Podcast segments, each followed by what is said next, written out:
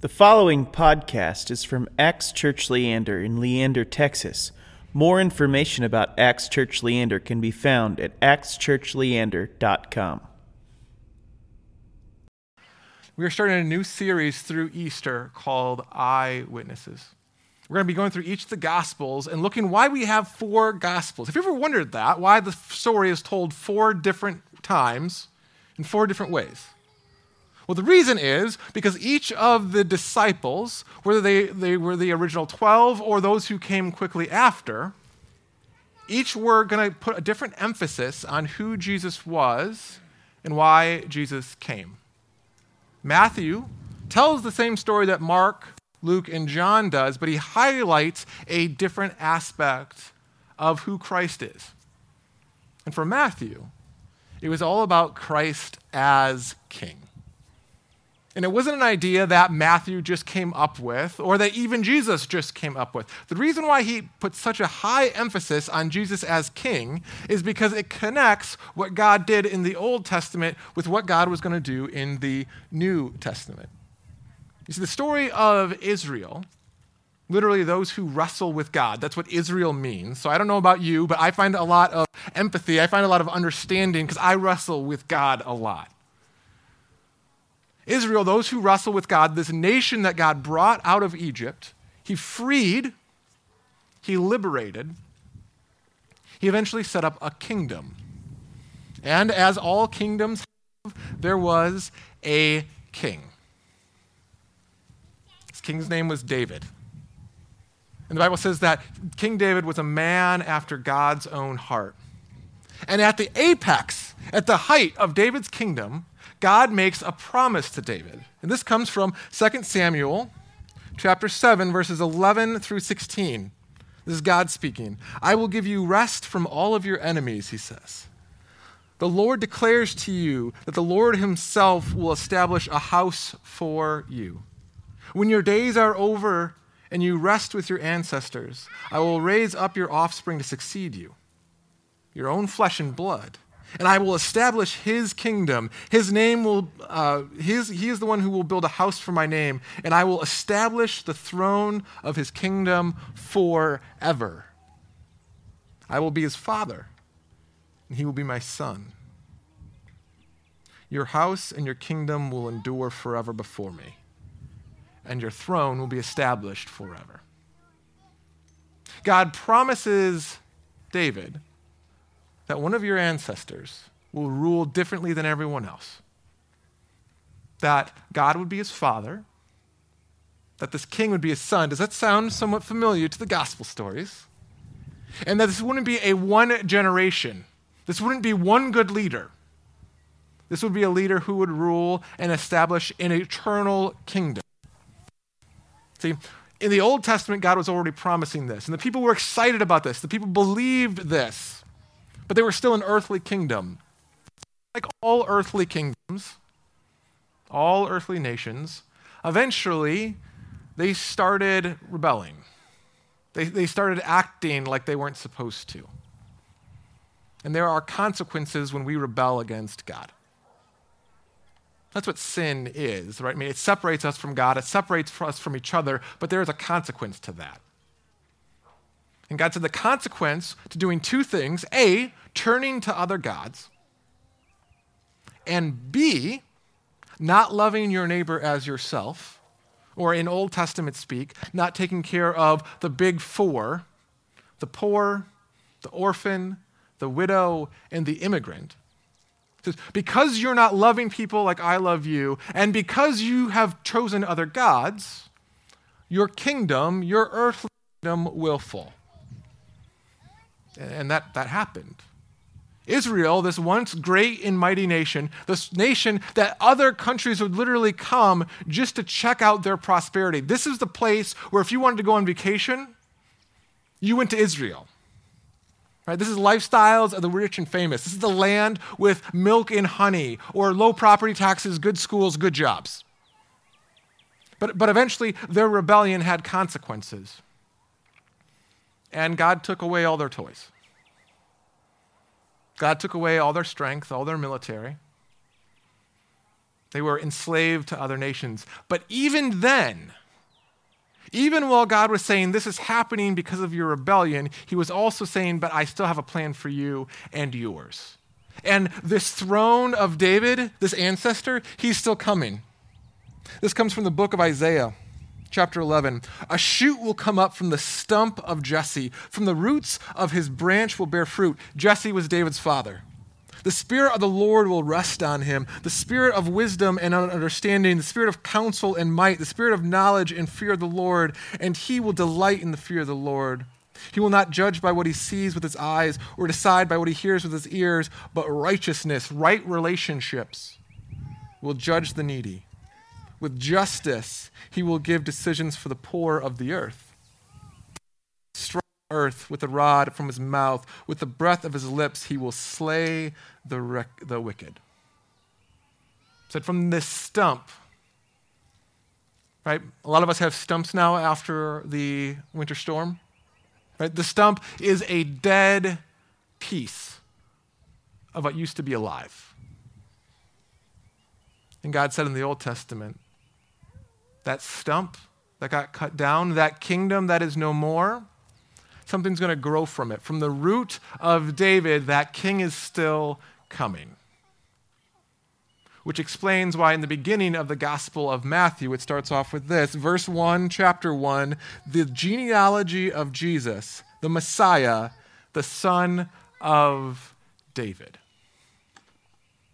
See, when you read through the book of Matthew again and again and again, what his emphasis is, what he focuses on, what he's trying to get us to understand, is that God, through Jesus, is king, that he's actually in control, that he came to start a new type of kingdom that doesn't reflect the kingdoms of this world the nations of this world, the governments of this world. That he was going to transcend all of that while still being here. And again, that sounds good. And the disciples, they were all stoked for this, right? They believed, as Jesus did his miracles, that he was that king. They believed that as Jesus talked about what God was going to do, and as he referenced the Old Testament, they were all about it.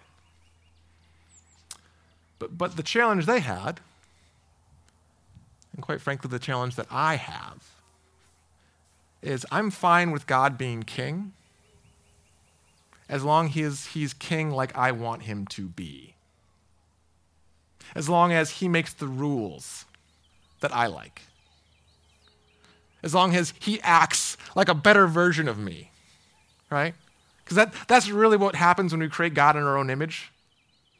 It's just a better version of Josh, just a better version of the person we see in the mirror. But the reality is, we need something better than a better version of our own broken humanity. We need something that transcends that. And that is where the real Jesus and the disciples, in fact, the entire nation of Israel, where, where that got mucked up. Again, continuing on through the book of Matthew. From that time on, this is chapter 16, Jesus began to explain to his disciples that he must go to Jerusalem and suffer many things at the hands of the elders, the chief priests, the teachers of the law, and that he must be killed on the third day, but he'll be raised back to life. But Peter, chief disciple, took Jesus aside and began to rebuke him. Never, Lord, Peter said. This shall never happen to you. Peter goes to Jesus, the king, and he says, Hey, I, we're not down with this plan. Have you really, really thought this through? That there's a better way forward, Jesus. We'll, we'll help you figure this out. You just sit this one out. We'll let you know what to do. We'll let you know to do.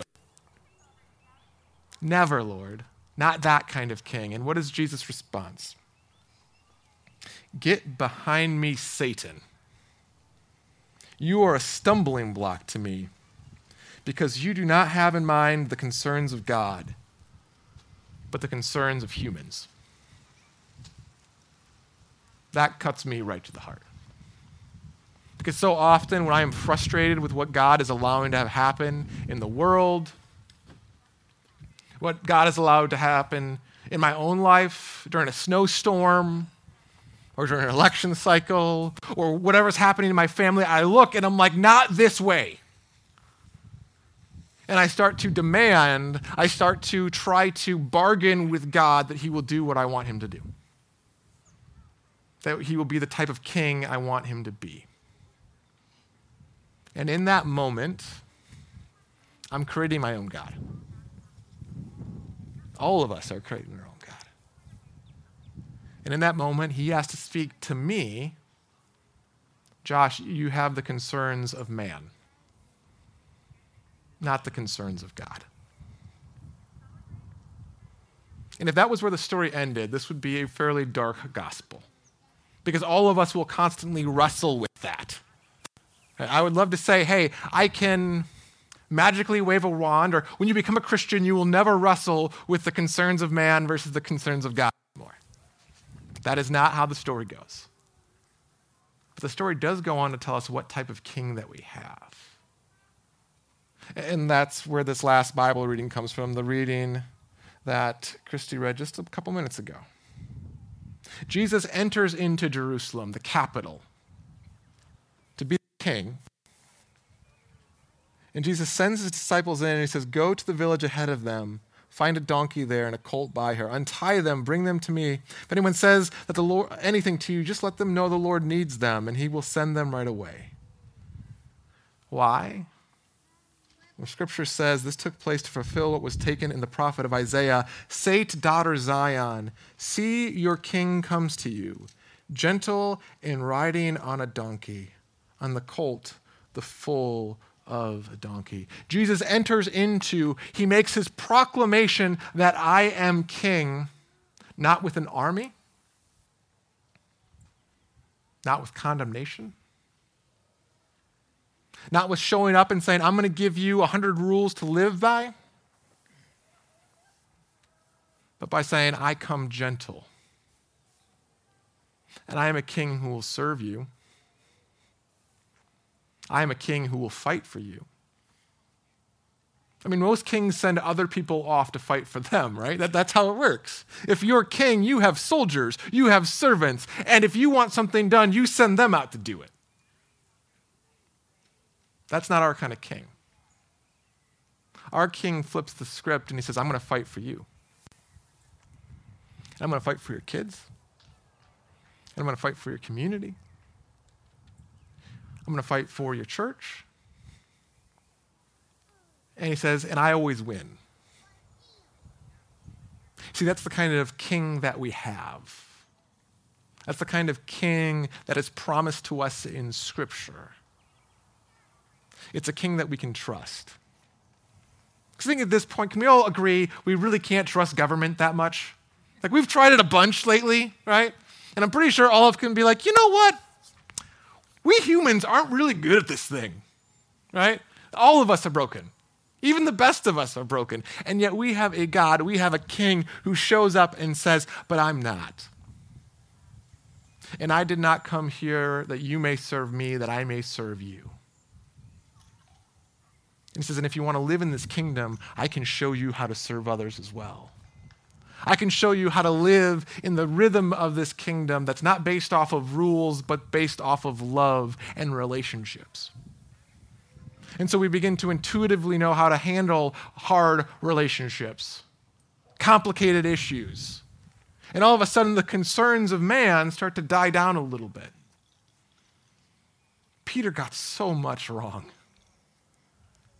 And yet, because he was still in relationship with the king and the king continued to forgive him and love him and guide him, Peter also got to hear, Do you love me?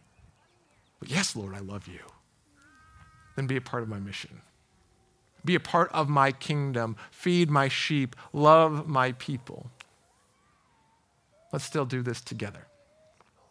That's the good news. That's why Matthew spends his entire gospel highlighting the authority Jesus has as king, but it's a very different king than any of us are used to.